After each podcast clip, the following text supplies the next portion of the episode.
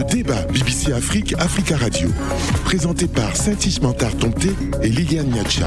Le débat. Bonjour à toutes et à tous. Heureuse de vous retrouver à nouveau pour le débat B B C Afrique, Africa Radio avec ma chère Liliane. Liliane, je vous salue. Et je vous salue, Saintich, et chaleureusement, bienvenue à nos auditeurs. Et nous parlons dans notre émission cette semaine d'abord du Mali, où les chefs d'État de la CEDEAO réunis dimanche douze décembre au siège de l'organisation sous-régionale ouest-africaine à Abuja, au Nigeria, ont décidé de maintenir les sanctions contre des membres de la transition au Mali, de même que la date des élections fin février deux mille vingt-deux.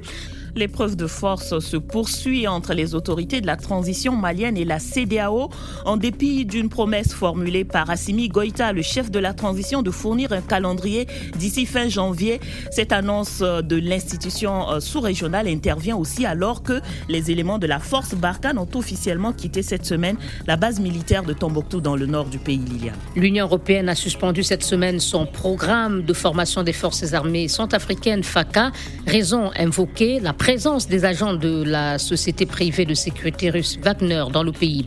Le pouvoir de Bangui a-t-il les moyens de résister à la pression européenne ? C'est une suspension temporaire qui vise, selon le commandant de la mission de formation, à éviter toute imbrigation avec, je cite, les mercenaires et à s'assurer qu'ils n'emploient pas les soldats centrafricains que nous avons formés. Fin de citation. Le programme de l'U E, il faut le souligner, lancé en deux mille seize, a permis de former quelques quatre mille cinq cents soldats centrafricains. Dernier sujet, le Burkina Faso. Le président Roch Marc Christian Kaboré a présidé mercredi le nouveau gouvernement resserré du Premier ministre Lassina Zerbo. La nouvelle équipe gouvernementale réussit Réussira-t-elle à faire mieux que la précédente dans la lutte contre l'insécurité ? Le chef de gouvernement l'a déclaré à l'issue du premier conseil des ministres. Il s'agira de s'attaquer à l'insécurité et regagner la confiance des Burkinabés qui ont exprimé leur colère suite aux nombreuses attaques de groupes armés dans le pays. Voici Liliane. Et le grand témoin de cette semaine est Madame Diarra Raky Talla, vice-présidente du Conseil national de transition, le Parlement provisoire au Mali. Madame Diarra, bonjour. Bonjour Liliane.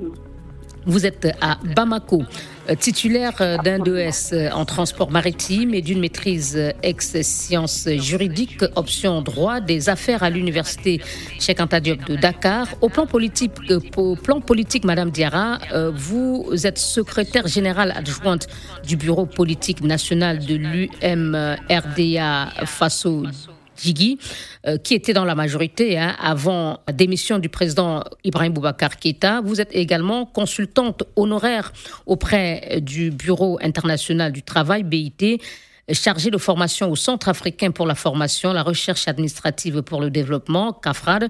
Vous avez été ministre du Travail et de la fonction publique, chargée des relations avec les institutions et également chargée de missions dans plusieurs ministères au Mali.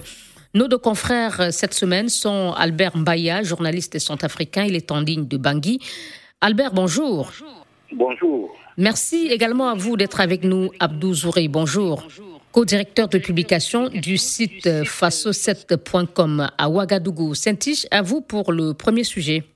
Les dirigeants ouest-africains ont donc réaffirmé leur volonté de voir les élections au Mali se tenir le vingt-sept février deux mille vingt-deux. La lettre envoyée par le colonel Assimi Goïta pour leur promettre un calendrier détaillé d'ici le trente et un janvier deux mille vingt-deux n'a pas modifié le point de vue de la CEDEAO qui annonce des sanctions additionnelles d'ici janvier deux mille vingt-deux.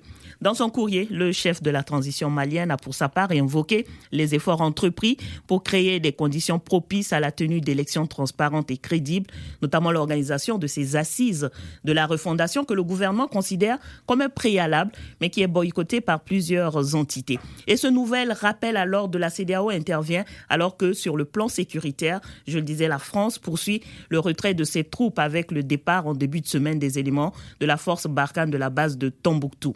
Et c'est dans ce contexte aussi que la présidence malienne a annoncé par un tweet l'arrivée du président Emmanuel Macron, le président français, à Bamako le vingt décembre prochain.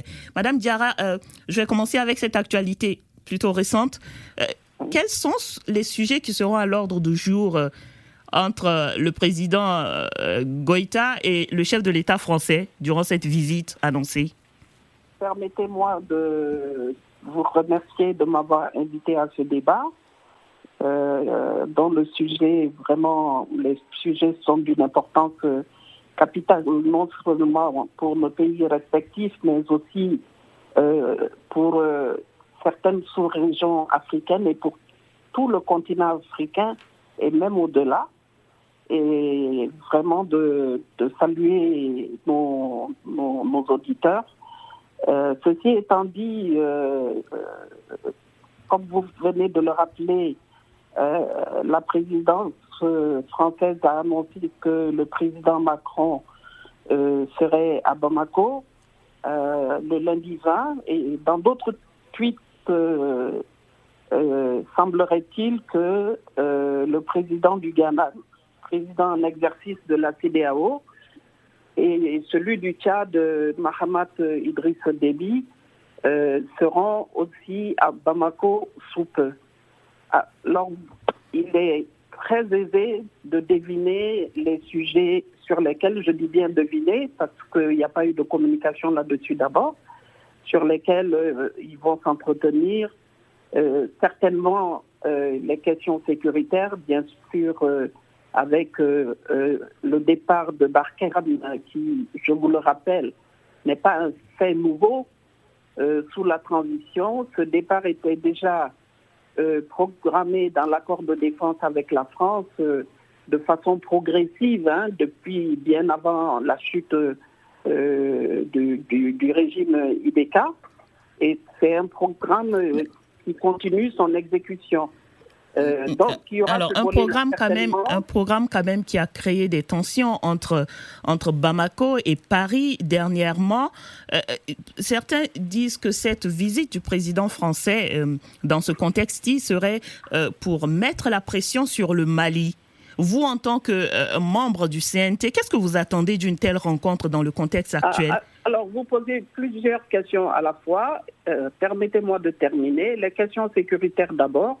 Et certainement, euh, l'organisation des élections euh, démocratiques euh, à, à date échue, euh, mais aussi des problèmes de coopération, euh, euh, puisque la force, la force Takuba est, est, doit être mise en place dans la zone des trois frontières. Donc, il n'y a pas que le Mali qui est, qui est concerné. Maintenant, en ce qui concerne euh, la tension, il, faut, il faudrait peut-être essayer de comprendre euh, euh, le raisonnement des Maliens. Euh, en matière sécuritaire, ça fait huit ans que nous avons des forces étrangères sur le territoire du Mali, et les résultats, euh, on ne peut pas en parler parce qu'il n'y en a quasiment pas. Les choses ne se sont pas améliorées, et au fil des années, euh, le terrorisme, le djihadisme, Euh, au-delà, au-delà de l'ex-rébellion, euh, ces deux phénomènes euh, ont gagné énormément de terrain sur le territoire malien, en présence non seulement des forces maliennes, des forces françaises, mais aussi des forces onusiennes.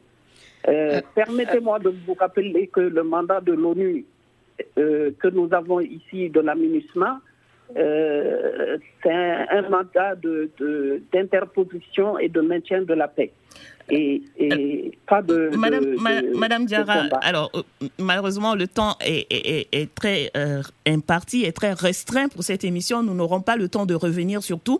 En, en somme, vous, qu'est-ce que vous attendez de cette, de cette rencontre ? Que le Mali tienne sa position par rapport à toutes ces questions que vous avez évoquées, ou que le Mali euh, soit plus réceptif à la position de la France ? Qu'est-ce que vous attendez de cette rencontre entre les deux chefs d'État ? Bon, vous savez, être réceptif à une position, pour nous, les principes et les positions, nous les comprenons très bien, mais nous, nous vivons des réalités ici.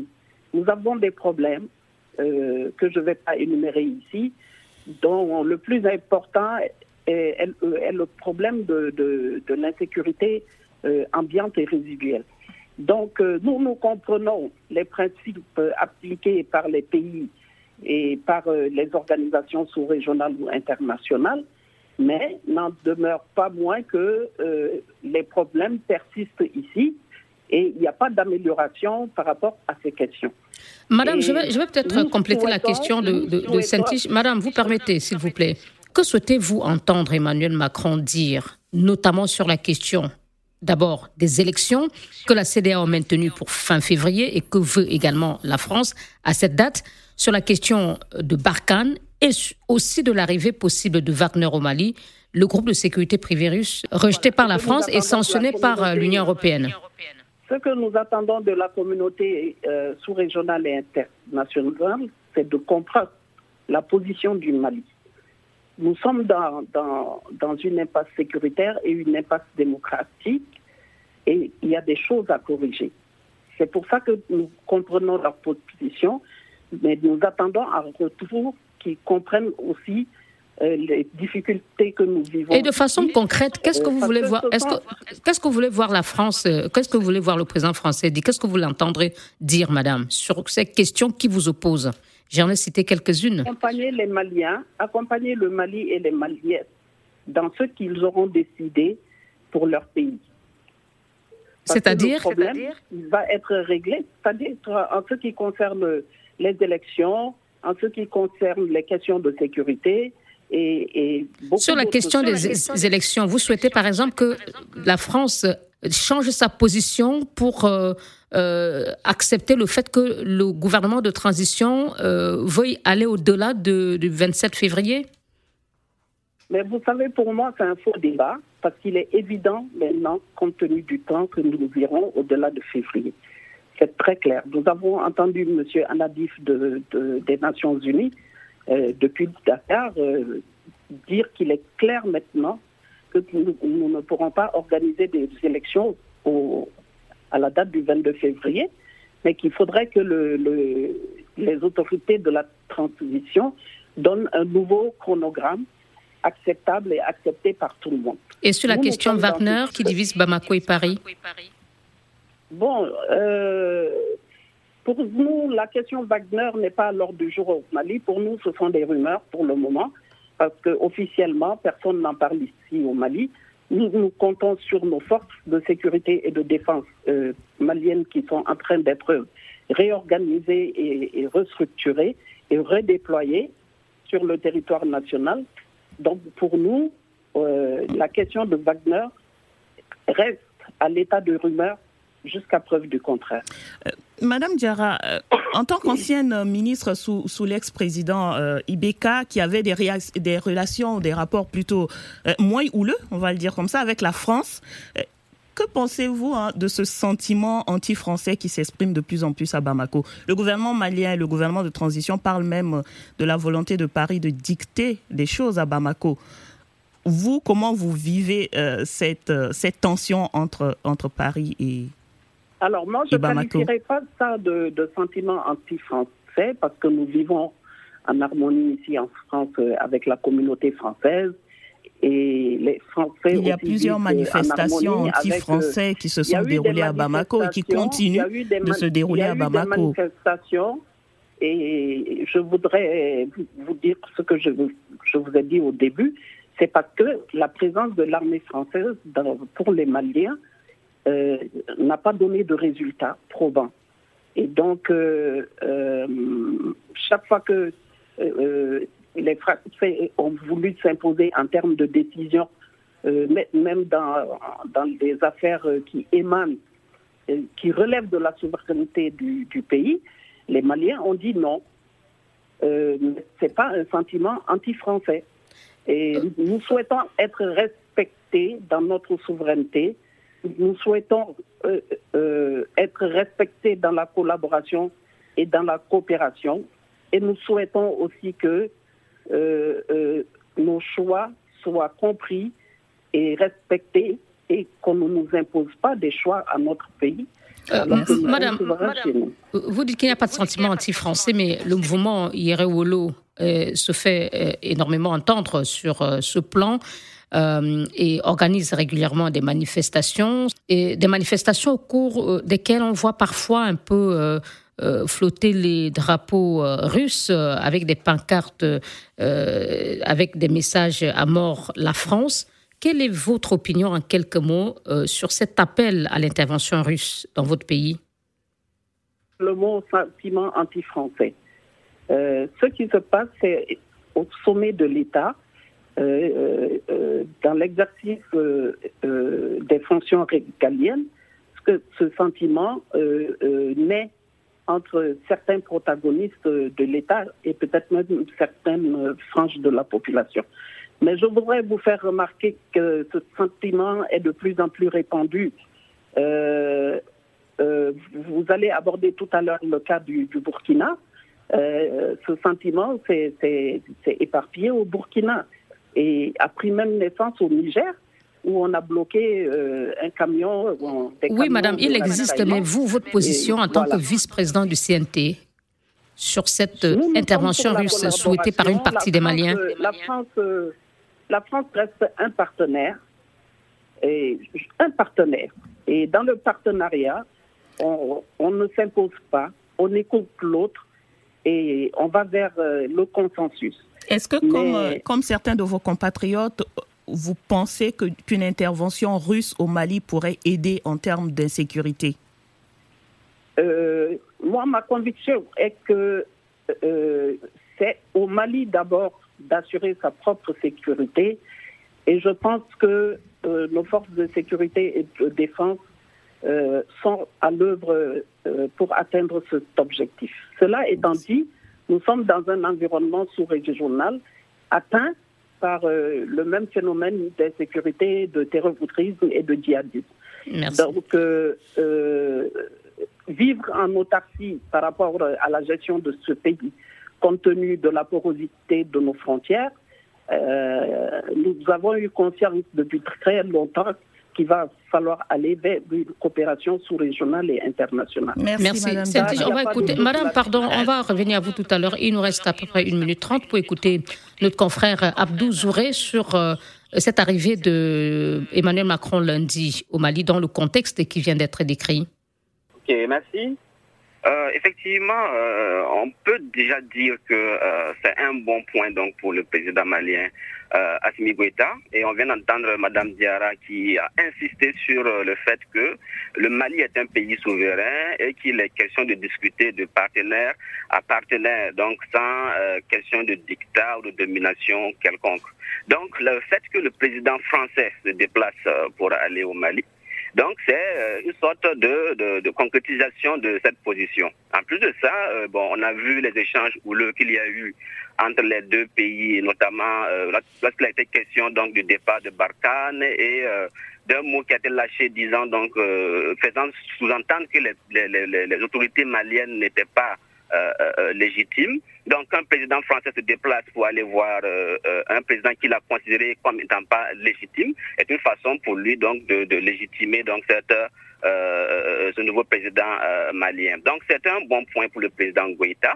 Et c'est aussi euh, un message, n'est-ce pas, qui est, qui, qui est lancé au reste donc du continent africain. Mmh. Maintenant, le contenu, le contenu de, de, de cette discussion, donc on verra certainement que la question Wagner va se poser, parce que bon, c'est vrai que Madame Diarra a dit qu'il euh, n'y a pas euh, de, de, de, de position officielle, donc c'est toujours laissé à l'instant euh, euh, rumeur, mais euh, si le président français en parle, Euh, c'est que donc il y a quelque part Merci. un fond de, de vérité. Donc fortement la question de Wagner sera discutée et aussi Merci, la question Abdou. du calendrier électoral. Merci beaucoup. Le débat B B C Afrique, Africa Radio, présenté par Saintich Mantard Tomté et Liliane Nyatcha. Le débat.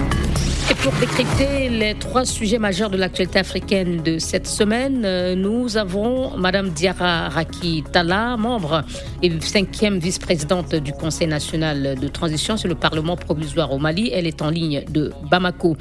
Et nos confrères euh, Abdou Zouri, co-directeur de publication du site burkinabé Faso sept point com et Albert Mbaya, journaliste et analyste politique centrafricain, est en ligne de Bangui avec nous pour euh, écouter ou réécouter cette émission. Vous pouvez cliquer sur africa radio point com et b b c afrique point com et vos réactions sont attendues sur notre page Facebook. L'adresse est facebook point com slash débat B B C Africa Radio. Saintich, euh, nous allons écouter à présent Albert Mbaya, notre confrère de la Centrafrique sur euh, ce sujet euh, malien, l'arrivée de Emmanuel Macron, euh, mais aussi peut-être euh, aborder avec lui les sanctions de, de la CEDEAO euh, qui ont été maintenues contre le Mali à l'issue du sommet de dimanche euh, dernier, et aussi euh, le maintien de la date des élections, le vingt-sept février. Albert? Oui, je pense que euh, ce déplacement du, du président Macron euh, signifie beaucoup de choses à la fois. Au départ, il faut retenir que les relations entre le Mali et la France, comme entre le Mali et beaucoup d'autres pays africains, c'était des relations, ou bien ont toujours été des relations du patron à l'employé, des, des pays qui dominent à ceux qui sont dominés. Mais avec l'éveil des consciences des États africains aujourd'hui, et donc avec l'éveil de la conscience malienne, je pense que le président français est en train de comprendre que si la France reste dans une position tranchée, mais elle perd le Mali. C'est une, c'est une façon, ça, ça c'est un appel du pied, ça c'est une manière d'aller négocier plutôt que de rester, euh, de faire un bras de fer. Qui est Donc vous, vous pensez utile. Que la France, vous parlez d'appel de pied, mais en même temps, là, le président français se rend au Mali alors même qu'il y a des sanctions européennes contre Wagner. Euh, et aussi, il y a eu le renfort américain avec les déclarations de secrétaire d'État américain et qui a clairement dissuadé lui aussi, euh, en plus de ces sanctions de l'U E, le Mali de travailler éventuellement avec Wagner. Je pense euh, que, en tout cas, ça c'est un ensemble. Ça, il, y a, il y a plusieurs éléments qui constituent en fait un ensemble de, de, de pressions qui sont exercées sur le Mali aujourd'hui. Il faut se rendre compte, et ça c'est une question d'évidence. Il y a les sanctions de la CEDEAO, il y a ce voyage de, du président Macron dont le contenu est, est, est gardé secret. Et tous ces éléments, en tout cas, sont combinés pour essayer de mettre la pression sur le Mali. Il faut le comprendre. Mais on parle de fond, le vrai problème, c'est que le Mali aujourd'hui est un État qui veut arracher son indépendance totale. Et je pense que les Français ont compris. Par contre, les gens de la CEDEAO, les gens de la CEDEAO, ça c'est la communauté traditionnelle qui, qui n'entre pas dans la logique des Maliens. Le Mali aujourd'hui c'est un pays qui veut retrouver la paix et la stabilité. Et vous savez, comme tout le monde, qu'avec la présence des troupes extérieures dans le nord du Mali, toutes ces missions qui ont séjourné durant des décennies, ils n'ont jamais donné de véritables résultats. Il n'y a pas la paix au Mali. Et donc moi je pense que ça c'est un débat, le président... La transition au Mali n'est pas un enfant de cœur, il sait ce qui se passe. Et je crois que l'arrivée de, de Macron et même la, la, la pression de la CEDEAO ne fera pas changer la position du Mali. Hein. Merci, merci Albert. Euh, Liliane, je reviens à notre invitée, Madame Diarra. Euh, les positions de la CEDEAO n'ont pas changé, donc, et, et Albert vient de, de, de le rappeler encore. Le gouvernement malien également n'a pas changé de, de, de position. Et, et on annonce ces, ces sanctions additionnelles, Madame Diarra, des sanctions qui pourraient toucher cette fois-ci des, les populations maliennes. Euh, Qu'est-ce que, comment est-ce que euh, les autorités de la transition euh, au Mali vont euh, faire face à ces nouvelles sanctions et peut-être à ces répercussions ? euh, Vous savez, euh, tout d'abord, je suis euh, d'avis avec euh, l'analyse de mon frère centrafricain. Mais vous savez, euh, ce n'est pas la première fois que le Mali vit une transition. Euh, en deux mille douze, on a vécu une transition avec des sanctions économiques et financières. Et je vous assure que euh, au niveau de, de euh, des populations, euh, il n'y a pas eu énormément d'impact. On n'a pas senti euh, l'impact de des sanctions économiques et financières. C'est vrai. Mais sauf que, que cette Mali, fois-ci, on ne Mali... sait pas où, jusqu'où iront ces sanctions. Vous n'avez pas peur que oui. cela euh, bon, mette à mal la résilience pour... des populations ? Je parle pour les sanctions que vous-même avez évoquées. Vous avez parlé de sanctions économiques et financières. Euh, donc, je réponds par rapport à ça. Euh, au-delà de ces sanctions, je ne vois pas, euh, en plus de l'interdiction de voyager et du gel des avoirs, entre guillemets, euh, quelles sanctions on pourrait nous infliger au niveau de la CEDEAO. Euh, le jeu se fera au niveau certainement des Nations Unies, euh, du Conseil de sécurité, et là vous savez très bien ce qui se passe là-bas, il y aura certainement des vétos de la part euh, de la Russie, euh, ne mâchons pas nos mots, et certainement de, de certains pays comme la Chine. Nous, nous ne comptons pas sur ça. Nous, nous voulons être compris et respectés dans nos positions. Aujourd'hui, le Mali est confronté à des problèmes d'ordre existentiel. À des problèmes d'ordre existentiel. Et il est quasiment impossible d'aller dans des, dans des élections non.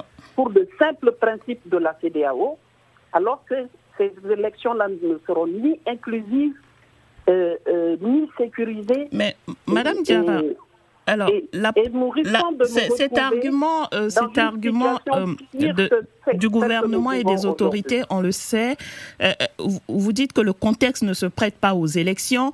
Le, le gouvernement appuie sur le fait qu'il faut organiser ces, ces, ces, ces assises nationales de la refondation. Euh, mais ces assises sont en même temps boudées par plusieurs partis politiques et même par la SEMA. Qu'est-ce qui garantit donc que de ces assises sortiront des tests qui seront légitimes et qui pourront permettre d'organiser des élections plus, euh, plus inclusives, puisqu'une grande partie d'acteurs n'y prennent pas part? Vous savez, euh, les assises nationales, c'est pour euh, permettre aux populations maliennes de s'exprimer sur l'ensemble des préoccupations du Mali, de, de, de, de niveau commun jusqu'au niveau national. Ce n'est pas la première assise de ce genre que nous, nous organisons pendant une transition. Mais euh, vous parlez de, de, de boycott de, de partis politiques.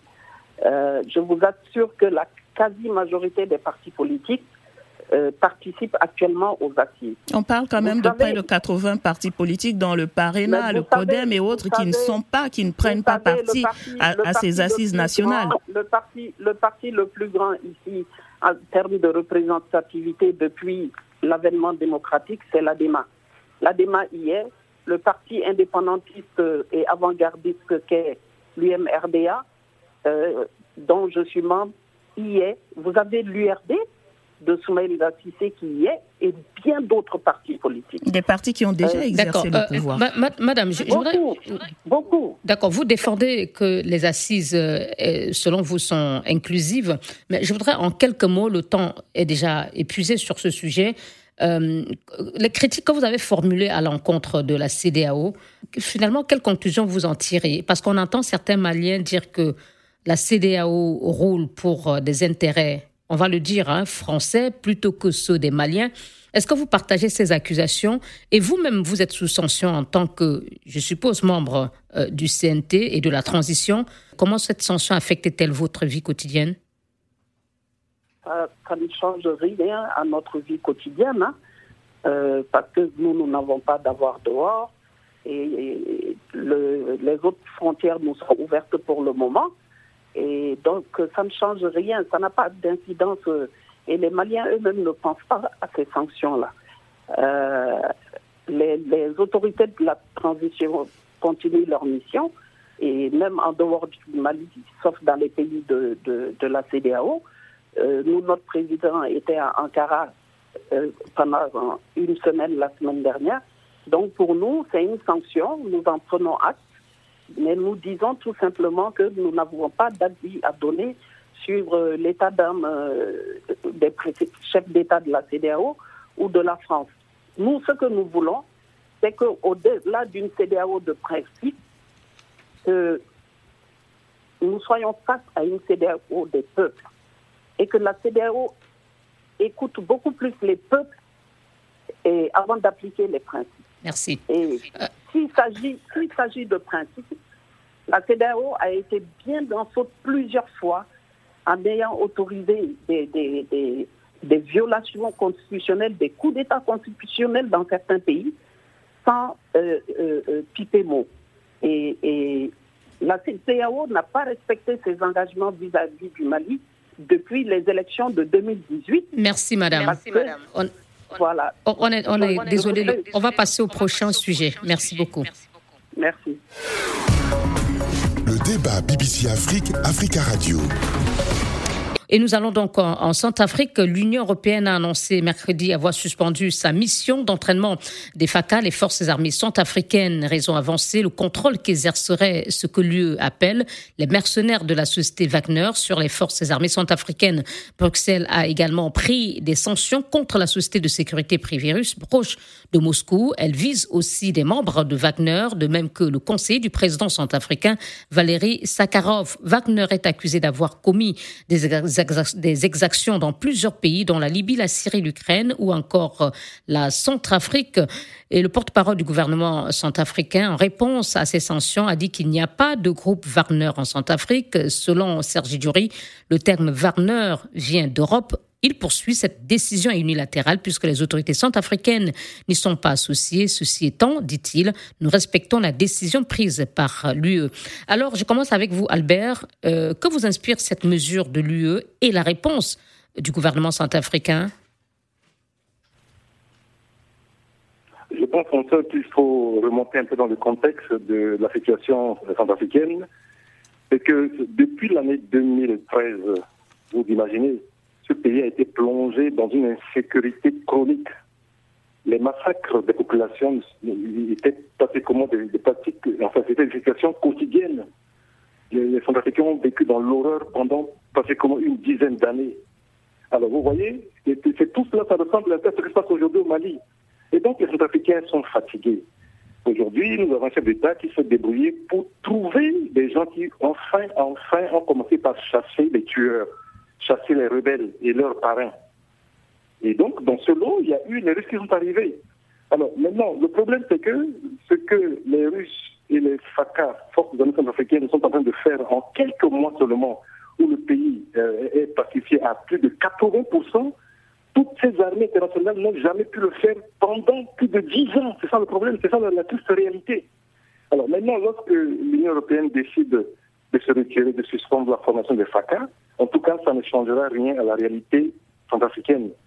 Mais est-ce que cela n'aura pas des conséquences Est-ce qu'il n'y aura pas de conséquences sur la mission de, de formation de l'U E, est-ce que cette, qui a été initiée en deux mille seize, après la fin de, de Sangaris, est-ce que cette suspension ou ce départ de cette mission de formation ne va pas avoir des incidences? Dans tous les cas, dans tous les cas, une mission s'en va, une autre peut arriver, hein. Le, le, le Sangaris s'était retiré, ça n'a pas empêché la F A de continuer d'exister. Euh, L'U T M aujourd'hui, qui formait les FACA, décide de, de, provisoirement d'arrêter cette formation. Le, le pays en prendra acte. Mais ce qui est certain, c'est que l'État centrafricain a la capacité de trouver d'autres partenaires pour poursuivre la formation des FACA. Et donc, il y aura peut-être un arrêt, un arrêt momentané, mais cela ne peut pas remettre complètement en question la formation des FACA, puisqu'il y a d'autres... Mais, mais les arguments d'exaction de des éléments de Wagner contre... Euh, la population civile ne sont pas cependant infondés. Ces arguments qu'avance l'Union européenne pour justifier ces sanctions. Et les O N G internationales. Oui, les O N G internationales. Il y a eu aussi même une enquête de l'ONU et du média public français R F I sur les exactions attribuées à Wagner. Est-ce que ces raisons-là ne sont, ces raisons-là ne sont-elles pas fondées pour justifier les sanctions de l'U E ? En tout cas, il y a eu beaucoup de rapports sur cette question, il y a eu beaucoup d'affirmations, mais nous, les médias centrafricains, nous avons toujours demandé qu'il y ait vraiment une enquête élargie pour que tout le monde puisse aller sur le terrain vérifier, mais cela n'a jamais été fait. Ce sont des affirmations, on ne sait pas, personne n'a jamais vérifié ces affirmations. Ce sont des enquêtes qui sont organisées à huis clos et avec des rapports qui sont publiés, mais en réalité, il y a dans tout cela une intention de diaboliser la mission des Russes en Centrafrique, de les amener à partir, ce qui permettrait aux rebelles de revenir. Ça, c'est la réalité. Et aujourd'hui, les Centrafricains ne veulent plus du retour de ces rebelles. Alors, comme les Russes sont Albert... l'antidote de ces rebelles, on, on, on veut les diaboliser, ça, la réalité. Mmh. Albert, à, à vous entendre parler, il n'y a donc, euh, selon vous, aucune chance que les conditions fixées par l'U E euh, pour la reprise de, de, de cette formation soient satisfaites, notamment l'assurance que les unités formées ne seront pas employées, que les soldats formés ne seront pas employés de façon directe ou direct, indirecte par la société militaire Wagner. C'est l'une des conditions euh, c'est, c'est, c'est, posées ça, par l'U E. C'est la pression qu'on essaie de mettre sur l'armée centrafricaine. Nous, nous avons quand même une armée, ce pays a une armée qui a une histoire, ce ne sont pas des enfants de cœur qui sont réarmés, il y a un gouvernement, ce sont des gens responsables. Mais l'U E évoque le fait sont... qu'il y a certains éléments des FACA euh, qui travailleraient avec la société privée, Wagner. Ça, ce sont des affirmations euh, qui n'engagent que, que l'Union européenne. Mais dans tous les cas, on ne peut pas dire aujourd'hui sur un territoire, à partir du moment où l'État demande euh, aux Russes d'accompagner les FACA et qu'ils puissent travailler ensemble, il n'y a aucune raison d'aller demander l'autorisation auprès de l'Union européenne. L'armée est centrafricaine et l'armée centrafricaine collabore avec qui elle veut. Ça, c'est du chantage. Voyez-vous, et tout cela c'est fait parce que euh, la collaboration FACA et russe a permis aujourd'hui de, de dégager, de chasser les, les rebelles. Et c'est Merci. ça qui met les gens euh, en boule. Merci Albert. Liliane, nous écoutons euh, notre, euh, notre confrère. Notre, d'accord. Notre invité, on va, selon ce que vous bon, voulez. On va, on va écouter donc notre confrère euh, Abdou Zouri, et après on écoutera Mme Diarra, euh, sur euh, cette pression, on le disait, euh, que l'U E met avec, euh, à travers les sanctions euh, contre Wagner, des responsables de Wagner aussi. Est-ce que... Euh, Euh, vous pensez que cela aura une incidence? En tout cas, Albert ici pense que non. Alors bon, il faut dire que c'est de bonne guerre, hein, cette tension, euh, vu la tension qu'il existe déjà entre la Russie et l'Europe sur la question de l'Ukraine, et également sur la situation au Mali, ces sanctions-là, on peut, on peut les comprendre. Maintenant, la question est de savoir, est-ce que euh, l'Union européenne a les, les moyens, en ce qui concerne notamment les sanctions prises contre... Euh, Euh, Valery Zakharov et puis euh, voilà, Dimitri Utkin, est-ce que l'Union européenne a les moyens donc d'appliquer ces sanctions-là surtout euh, si on sait que euh, Wagner est vraiment lié à, à, à la Russie, est-ce que la Russie va laisser faire euh, ça, la question donc euh, j'en doute. Mmh. Et, et donc selon vous, euh, les conséquences sur Bangui et notamment sur les, les forces armées centrafricaines pourraient se faire ressentir ou pas, comme le pense euh, notre confrère euh, Albert depuis Bangui? Il faut voir, dans tous les cas, euh, la nature a horreur du vide. Et, euh, si euh, la, l'Union européenne décide de se retirer euh, la formation donc euh, des de, de FACA, je suis sûr que la, la Centrafrique va trouver le moyen donc de pouvoir pallier à, à cette situation. Et euh, j'ai bien peur que ça nous renforce au contraire donc euh, la position euh, de Wagner dans ce pays. Merci Abdou. Donc cela peut jouer, d'après vous, contre l'Union européenne? Non, pas jouer contre l'Union européenne. Euh, la, la question n'est pas à ce niveau. La question, c'est plutôt savoir est-ce que euh, le fait qu'on prenne des sanctions contre Wagner, est-ce que cela n'aura pas d'incidence sur la Centrafrique. Et j'estime que si euh, l'Union européenne se, se, se, se retire... Euh, non, je veux dire, le départ de l'Union européenne pourrait laisser le champ libre, encore plus libre, dites-vous, à, à Wagner. Vide, si il y a le vide, ben, il faut le combler d'une manière ou d'une autre. On sait comment Wagner est arrivé en Centrafrique. Et si on crée les conditions donc, de, cette, euh, de cet renforcement, ben, je pense que les Centrafricains vont certainement tuer la, la, la, la, la conclusion qu'il faut. Madame Diarra, votre avis sur euh, cette sanction de, de Wagner qui euh, intervient en Centrafrique, prise par l'Union européenne?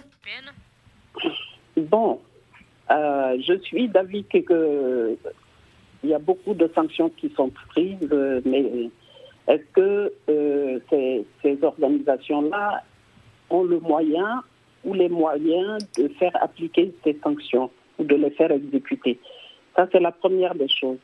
La deuxième des choses, ce qu'il faudrait conclure euh, de la multiplication du problème Wagner, euh, de la présence supposée de Wagner dans certains pays, c'est que aussi bien euh, les forces sous-régionales qu'internationales, euh, que ce soit euh, au niveau du Mali ou dans d'autres pays, peinent à nous fournir des résultats probants et les populations peine à voir euh, le bout du tunnel.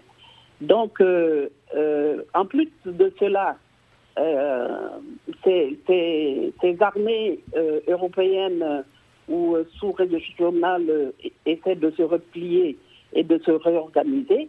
Et comme l'a dit euh, M. Zouré, la nature est en horreur du vide, mais les, les, les pays vont chercher de l'aide là où ils peuvent. Euh, pour répondre aux défis sécuritaires. Voilà, pour des, répondre aux défis sécuritaires. Parce Merci. que ce sont des Merci. défis euh, très sérieux, très très sérieux, je vous dis. Et euh, nous ne pouvons pas rester comme ça, les bras croisés, euh, euh, sans faire euh, quelque chose. Merci. Mon, mon, dernier avis, mon dernier avis, c'est que de plus en plus, on entend que Euh, Wagner euh, sera présent dans certains pays euh, euh, pour la formation euh, des forces armées de ces pays. Là aussi, il y a un problème par rapport à la formation au niveau de l'Union européenne. Tous ces pays-là ont eu des armées formées euh, par l'Union européenne. Il faudrait peut-être analyser si la formation a fait défaut, si elle n'a pas été adaptée. Euh, et, et s'il n'y a pas de résultat, euh, on convient tout naturellement que la formation n'a servi à rien. Merci Madame Diarra, nous n'aurons pas le temps de, de, de, voilà. de pousser loin euh, la réflexion voilà. sur ce dernier argument que vous évoquez. Liliane ? Oui, Saintich, peut-être on va terminer avec notre confrère en deux phrases. Quelles leçons, vous parliez de chantage, hein, Albert Mbaya, quelles leçons les dirigeants africains et euh, les Africains eux-mêmes doivent euh, peut-être tirer de ce qui ressemble euh, à un usage sans réserve, justement par les Occidentaux, de la méthode chantage pour faire pression sur euh, certains gouvernements africains? Moi, je pense personnellement que les dirigeants africains et, et leur population doivent se rendre à l'évidence d'une évolution historique. Le temps des pressions, le temps des diktats est largement dépassé. Et aujourd'hui, il faut avoir le courage d'affronter ces sanctions, au besoin de passer, même par le creuset, passer par des temps de souffrance, par des périodes difficiles, et de, d'arracher la liberté. Ou alors, ils acceptent de souffrir pour être libres au bout du tunnel, ou bien ils repartent dans le gouffre et ils vont rester dans, dans l'esclavage, et c'est cela la leçon euh, qu'on sort. Merci Albert Mbaya. Saintich, avec vous au pas de course, euh, comme c'est le cas, le dernier sujet, le Burkina.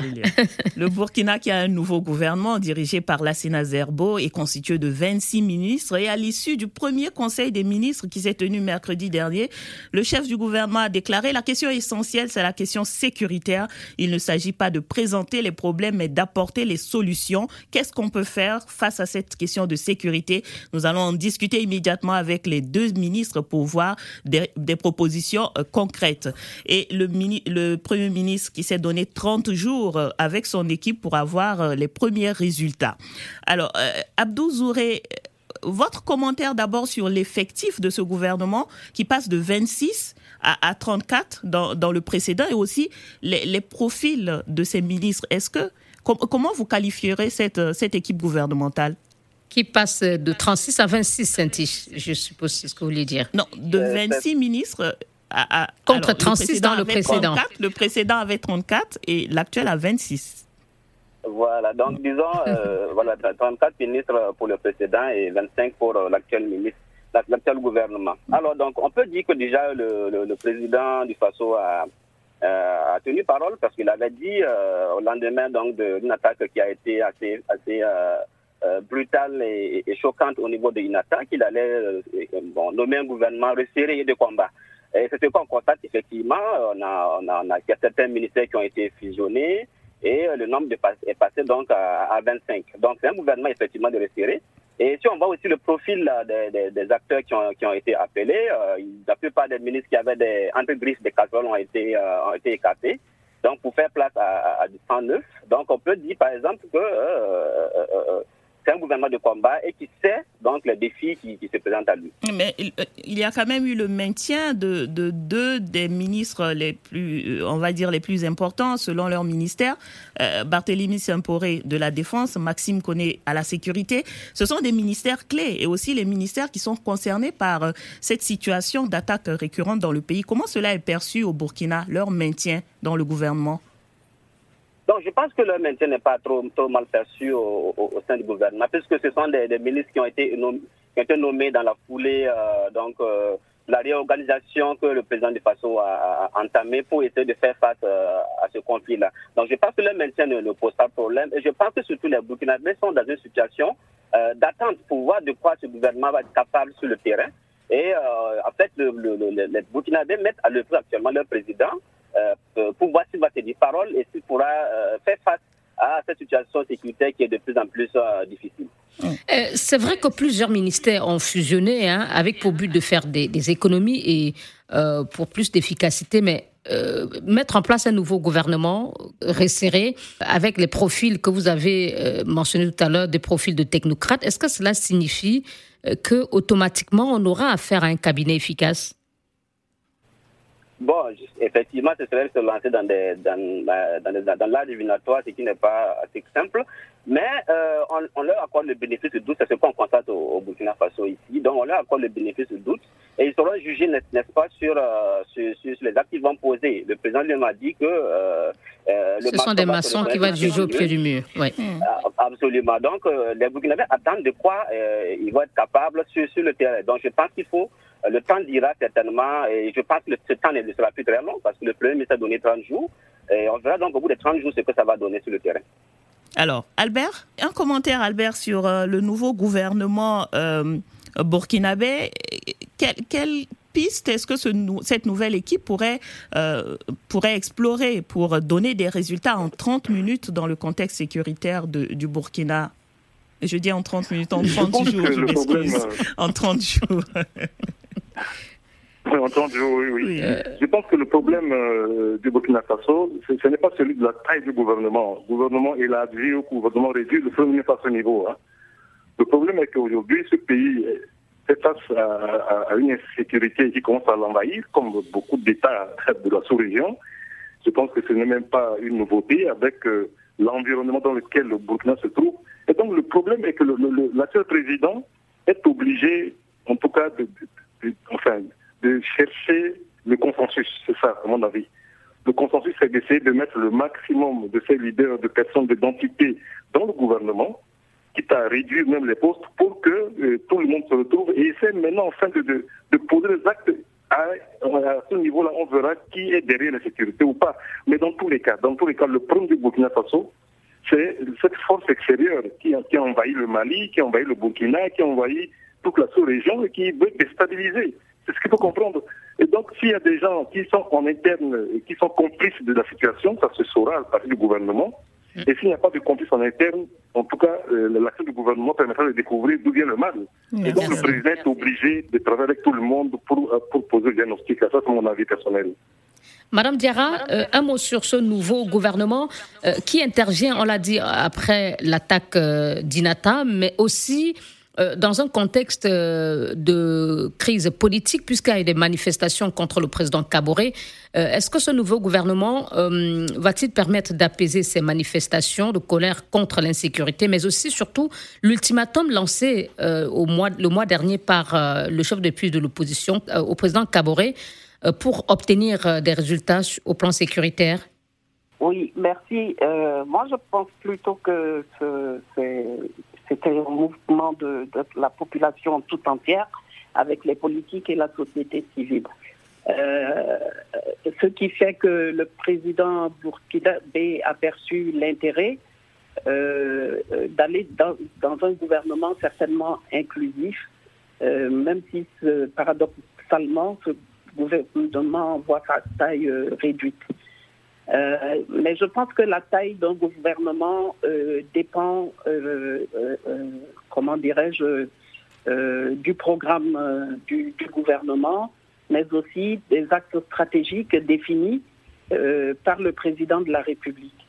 Or, euh, au regard de la situation, il a dû changer de fusil d'épaule et tout simplement la configuration du gouvernement, en plus de la question euh, de l'inclusivité, Euh, donne l'attelage que nous avons au regard des défis sécuritaires, économiques et sociaux à relever. En une minute avec Abdou, je voulais en fait demander à Abdou, avec ce gouvernement, euh, est-ce que le rapport d'Inata est classé ou il y a encore des actions qui, qui vont être prises à la suite de ce rapport sur l'attaque d'Inata? Abdou?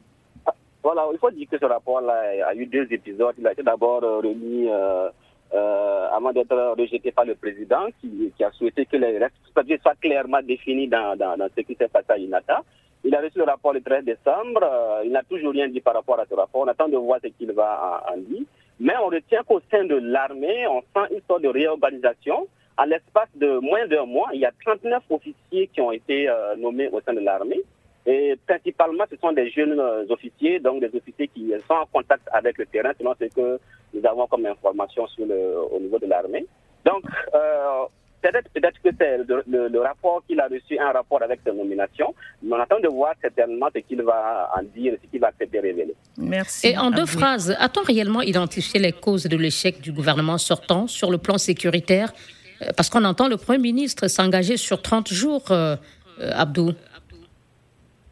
Oui, euh, les, les, les raisons de, de, de cet échec, euh, disons que euh, le problème qui, qui, qui secoue le Burkina Faso n'est pas lié forcément à un gouvernement. Certes, il y a des questions de mal-gouvernance, des questions de, de, de gestion du personnel et tout, mais euh, on, on espère qu'avec ce, ce gouvernement, on pourra savoir exactement ce qui n'a pas marché. Et, et, euh, et surtout qu'on pourra résorber euh, la situation sécuritaire qui, euh, qui fait donc de plus en plus de dégâts au Burkina Faso. Saintich, c'est le moment d'écouter les réactions et les questions de nos auditeurs recueillies sur la page Facebook de l'émission par Didier Ladislas-Lando. Réagissez et laissez-nous vos commentaires via notre compte Twitter arobase débat B B C Africa et sur notre page Facebook facebook point com slash débat B B C Africa. Bonjour Liliane, bonjour Saintich, bonjour à tous. Voici quelques réactions d'internautes recueillies sur la page Facebook de l'émission.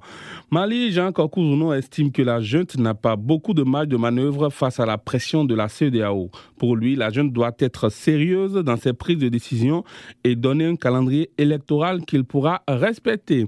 Sur le Burkina, notre internaute d'Abidjan estime que les priorités du nouveau gouvernement sont nombreuses, mais il doit mettre l'accent sur la restauration de la confiance entre les dirigeants et la population, la réduction de l'insécurité galopante afin de freiner l'avancée des djihadistes. De son côté, Innocent Mokotio estime que la priorité du nouveau gouvernement burkinabé doit être la lutte contre la pauvreté et la corruption dans les entreprises et l'administration publique. Je Bon anniversaire à Joël Runguet alias Big Joe Madiba qui nous suit depuis l'arrondissement de Pau au Bénin. Merci de continuer à nous suivre sur les réseaux sociaux à l'adresse facebook point com slash le débat B B C Afrique Africa Radio. Et d'ici là, bonne et heureuse année à tous.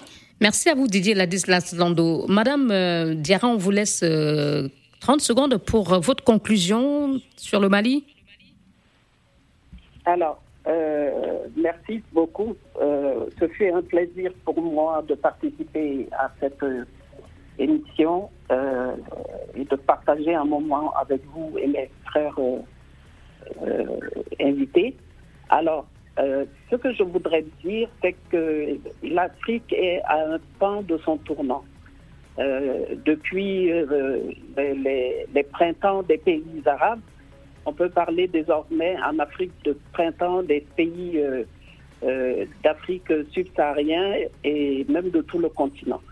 Et il est important d'amorcer ce changement avec énormément de dialogue de la part des organisations internationales et sous-régionales, euh, avec beaucoup de, de, de tact, mais en respect euh, de la souveraineté de chaque pays, de se donner la main vraiment pour euh, combattre euh, ce fléau qu'est le, le terrorisme euh, qui sévit euh, dans le monde entier. Merci Et beaucoup. Je voudrais Ma... dire par là que les autorités maliennes n'ont jamais refusé de donner un calendrier. Seulement, nous voulons observer un préalable pour ne pas euh, tomber vraiment sous le joug de, de jugements négatifs. Madame Donc, Diarra Raky Talla, vous étiez notre invitée cette semaine, membre et vice-présidente du Conseil national de transition, le Parlement provisoire au Mali. Vous étiez en ligne de Bamako. Merci à nos confrères Abdou Zouri, co-directeur de publication du site burkinabé Faso sept point com, Albert Mbaya, journaliste et centrafricain en ligne de Bangui. Chargé de production de cette émission, Didier Ladislas-Lando, réalisation à Dakar, Abdou Diop, ici à Paris, Hugo Vallière. Et vous pouvez écouter ou réécouter cette émission sur b b c afrique point com et africa radio point com. Saintich, avant de nous quitter, deux informations. C'était la dernière émission de cette année deux mille vingt et un. On se retrouve en janvier prochain. Saintich, à partir de janvier deux mille vingt-deux, les horaires de diffusion de l'émission vont être un tout petit peu modifiés. Ce sera chaque vendredi à dix-huit heures pour Africa Radio et rediffusion samedi à douze heures. Et dimanche à dix-huit heures.